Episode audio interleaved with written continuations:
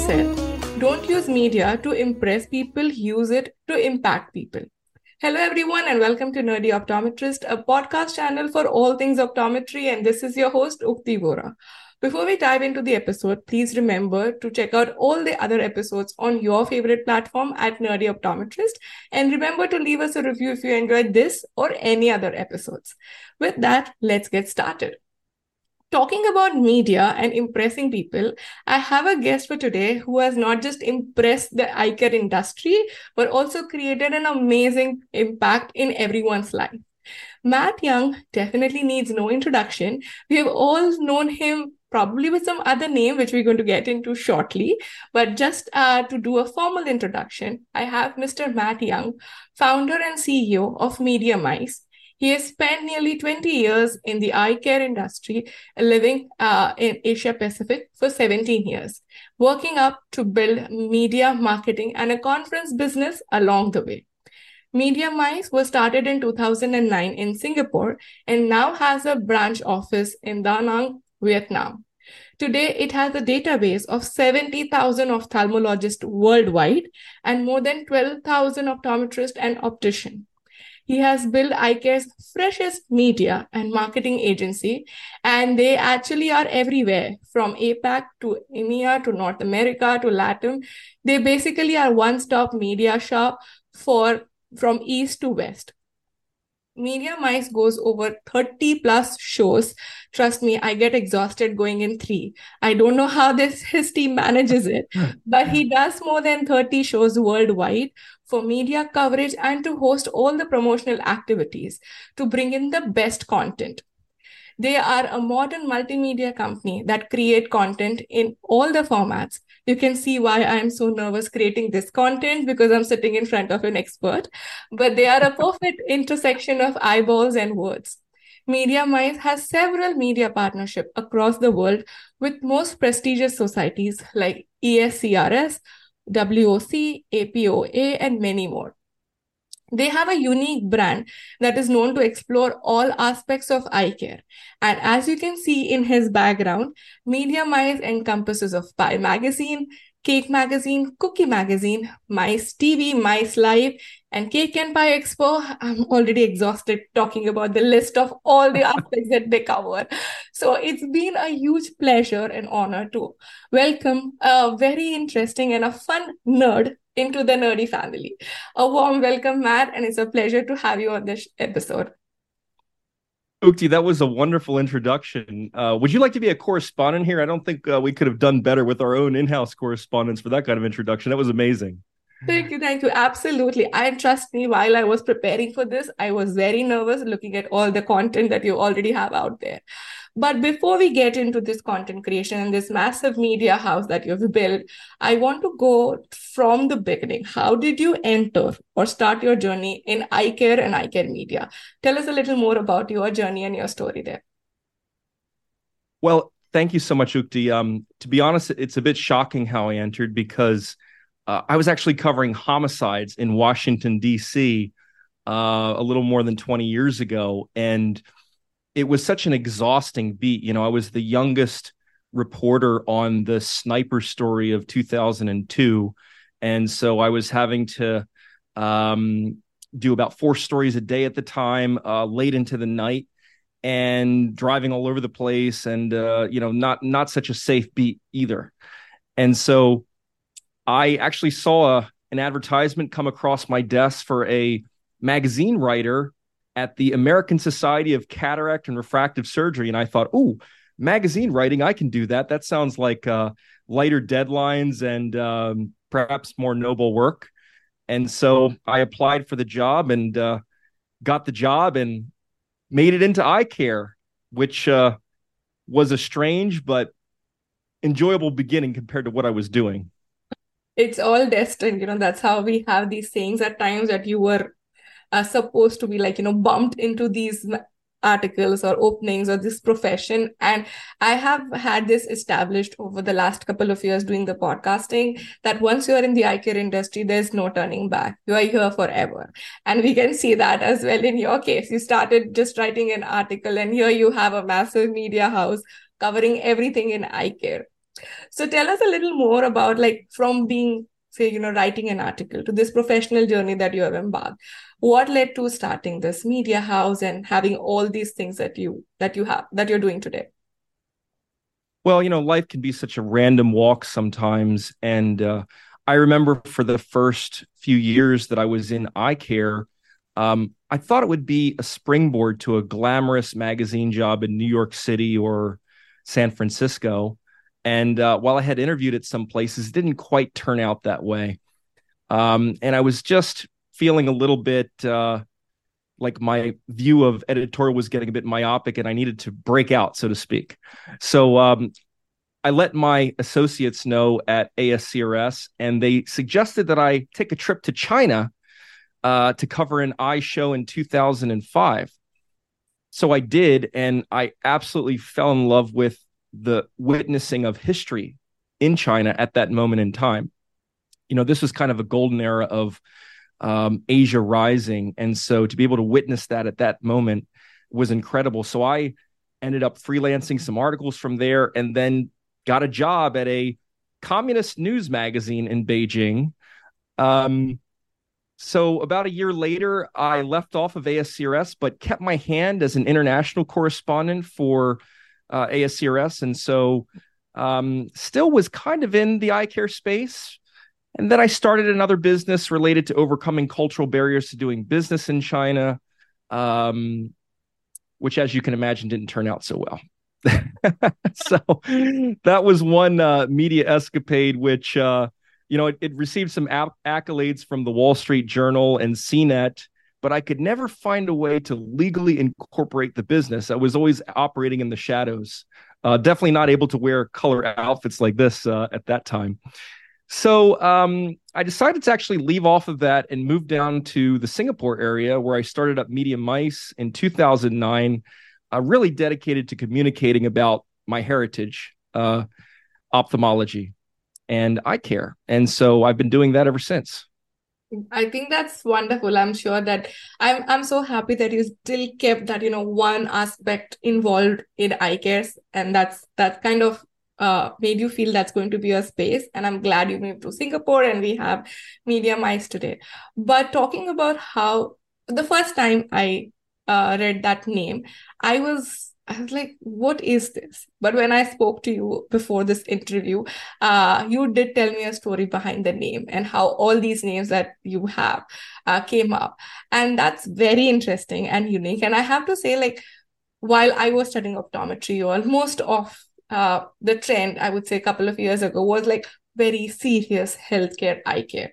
But just yeah. the term Media Mice or Cookie Magazine, you know, or Pie Magazine just brings in a little fun impact to it along with the content that uh, you know adds value. So tell us a little more about how did the name come together and what's what's what's the story behind it?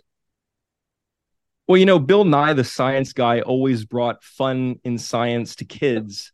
And i just had a feeling that fun in science was for adults too.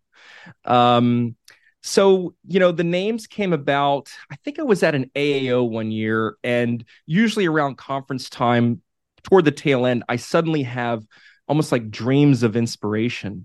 Uh, you know, a lot of conference time can be business oriented, but then something often creative happens because with all those conversations and the juices flowing, I find that final day or two just truly when the breakthroughs come.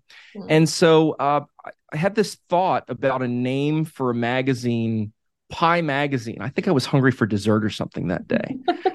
and um, I was playing with the acronyms: uh, posterior segment, innovation, and entertainment. But actually, uh, we had a client that was very interested in supporting Pie Magazine, except he said that uh, the pharma industry probably couldn't support something called entertainment, so we changed that to enlightenment. Oh. Um, lo and behold, that was actually a good choice because there are many enlightening stories within our field. Um, and then it worked out because our sister publication, when that launched in 2019, Cake Magazine, that stands for Cataract Anterior Segment Kudos and Enlightenment. Uh, well, then you got the E again with Enlightenment. And then Cookie, uh, that's our optometric title. That was launched in 2020 amid the, amidst the pandemic. That stands for Cool Optometry Optics Kudos Innovation Enlightenment Magazine. So there's something always that should be enlightening about what we do. Absolutely. And trust me, like all the name definitely is a favorite for all the dessert lovers. And I like how you have all the options open from pie to cookie to cake. Like, you know, it will fit in for whatever choice or preferences you have. So I love this name. And when you actually share, I'm like, this makes sense.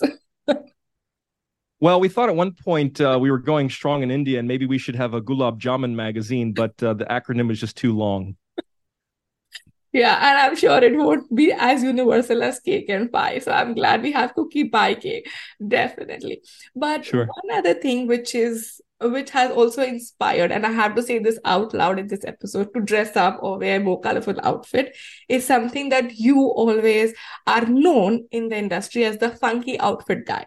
And trust me, like uh, that's one thing that like helps you uh, you know stand apart and of course the names also reflect your personality in some way where you like to have fun.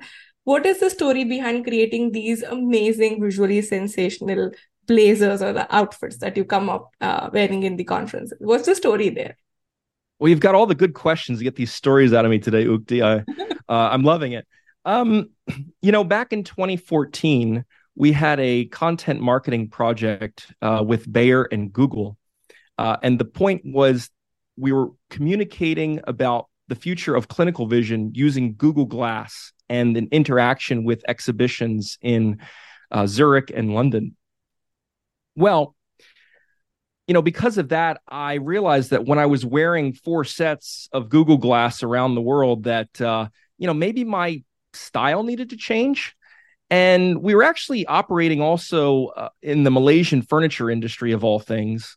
Um, and so there were some designers there that also were kind of starting to advise me on style points. Well, I kind of, uh, let's say, took that to the extreme because uh, in the beginning, I just started experimenting with, I don't know, kind of just, let's just call it more radical styles, stuff that didn't look like a suit. Uh, I then got into costumes, which was really some of the most memorable outfits I've worn from uh, a Mozart suit at uh, ESCRS several years ago uh, to pie person, hero of the posterior segment, um, to race car driver outfits. And remember, these are all not just at booths, but throughout the conference location. So you can imagine if I'm attending sort of uh, close to black tie events with this on, uh, maybe I wasn't always uh, the most welcome person in the room. But as a smaller company at that point, you know, it really helped for inbound marketing purposes. I didn't really need to have uh, a large amount of buyers. I just needed to have like the fervent base, so to speak. Um, but after acquiring that, you know, it became necessary because our industry still, for the most part, you know, it innovates in terms of medical devices and pharma, but not always so much in the communication space. So some people needed to take it a little slower. Um, I started to modify that approach, I guess, starting in 2017 around uh, the ESCRS in Lisbon, where I happened to come across some fruit patterns in Hoi An, Vietnam, which is just 20 minutes down the street from where I live. And they were being made with like, um, you know, little collared shirts and shorts at the time. And I thought, well, maybe that could be like patterns on a suit. So hmm. I did like full suits, you know, banana suit, uh, strawberry watermelon. Um, that was great. Played really hard, but you know what worked even more over time was when I dropped, you know, the the funky pants, just wore regular pants and uh, had the funky jacket and these wonderful patterns that came out of Hoi An and their boutique tailors. Uh, so now I also make a little bit of a funky jacket line and am really enjoying life. And meanwhile, um, the company is rising to new heights. That's fantastic. And I have to say, this the experiment. I'm sure you went through your own journey of deciding what works what doesn't work but your experiment surely inspired many of us to dress up and make the serious conference in the sense you know we're all there to kind of learn and educate. Add that smile hey that looks cool you know maybe it's not that uh, black tie or you know that uh, black suit kind of an event you can add more colors to it. Anyways i like how you had also shared like you know you create or wear visually sensational blazers. Being in eye care who would not like colors right? Why are we always in like blacks and grays and blues? Oh so true. And you know it, it has been a journey. And you know recently uh, i had the the great opportunity to attend the DOC, which is a congress in Germany. Believe it was this past July. And, you know, I was told ahead of time, even some years back, oh, you know, German congresses are so boring, snooze. Well, when I got on the show floor, it was it was nothing like that. It was very dynamic, lots of great colors out there. So the Europeans have really embraced the style, which is, of course, we're really looking forward to that as being the uh, ESCRS official digital media partner to kind of you know help support all that color.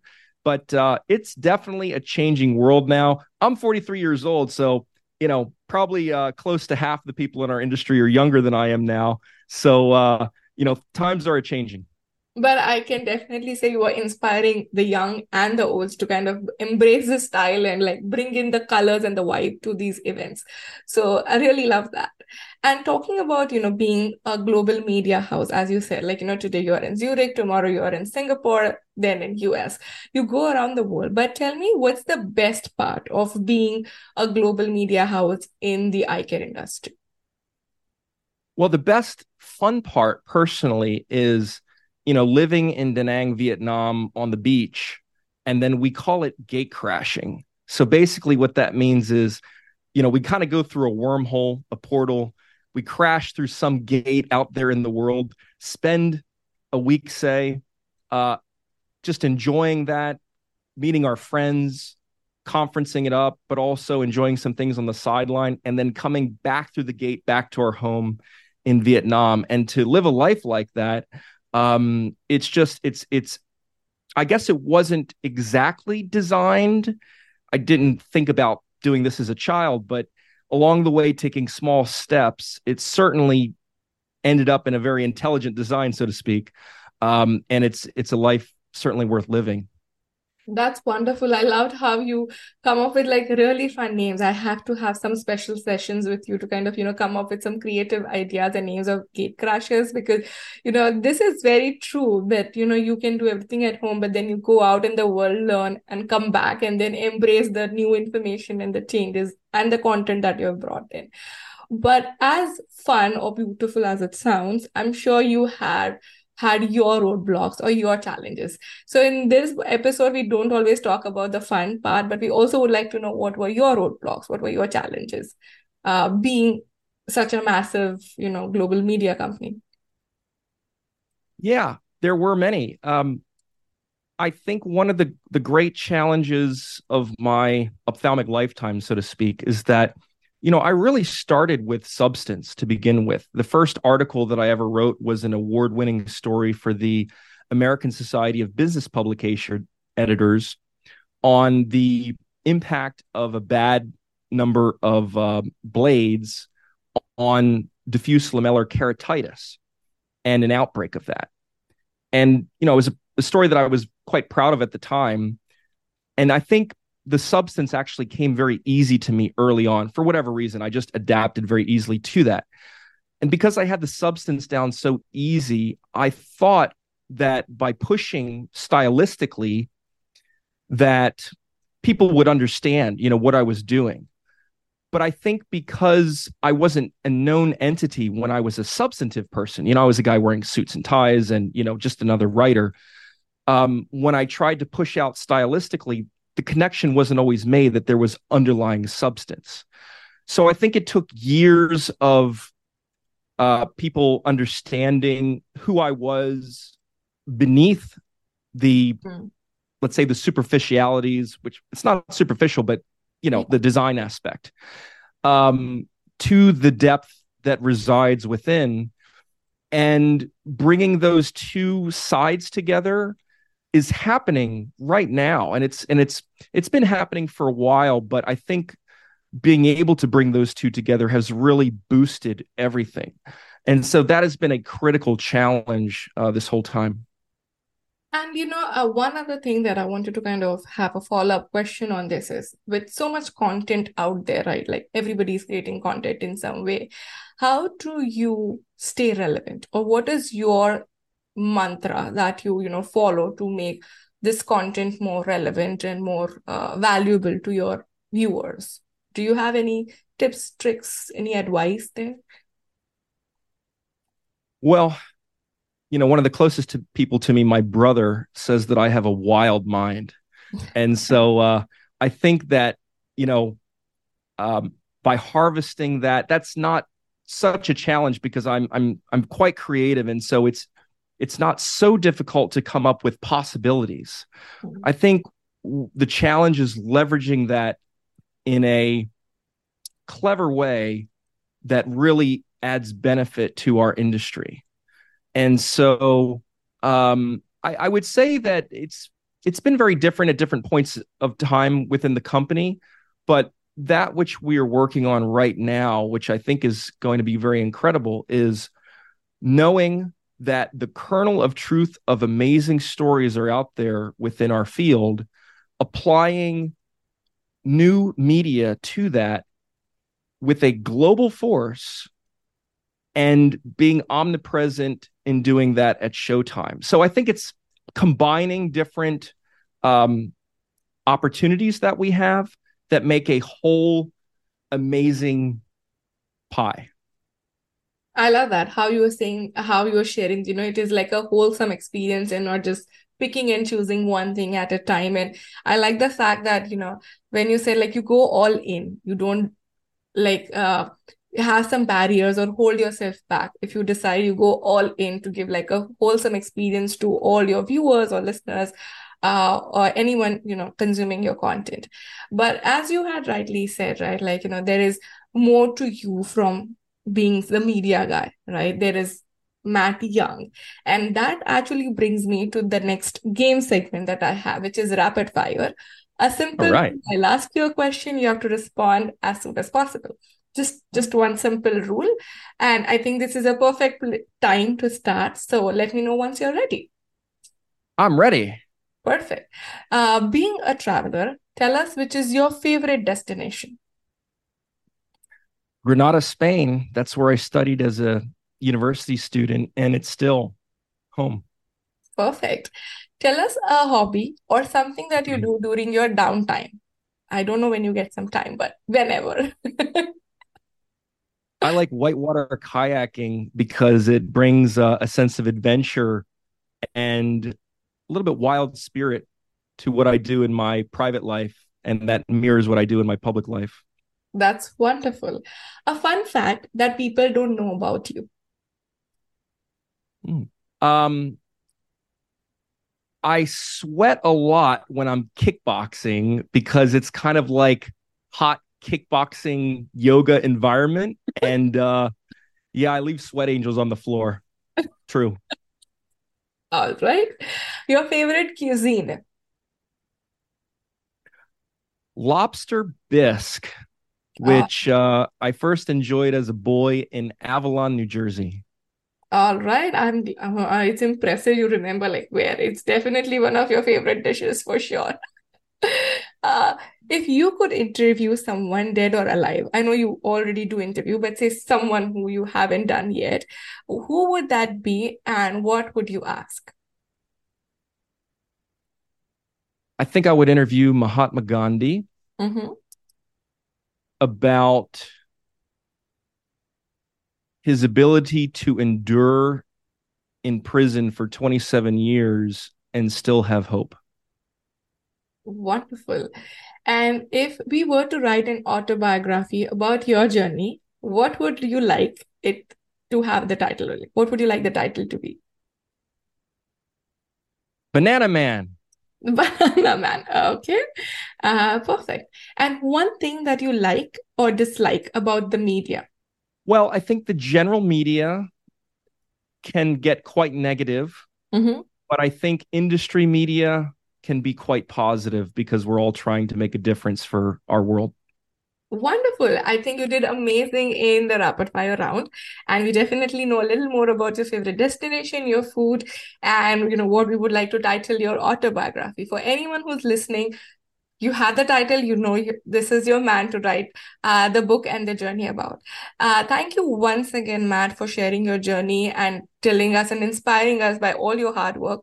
Before you before I let you go, uh, can you please share one final takeaway message for all my listeners? Yes. Well, you know, no matter what we put on in our field, we're all carrying some amount of illusion. And I think it's important to try to break through the illusions, whatever they may be, understand the essence, and carry forward to the other side to be of great benefit to our society and our world. Wonderful.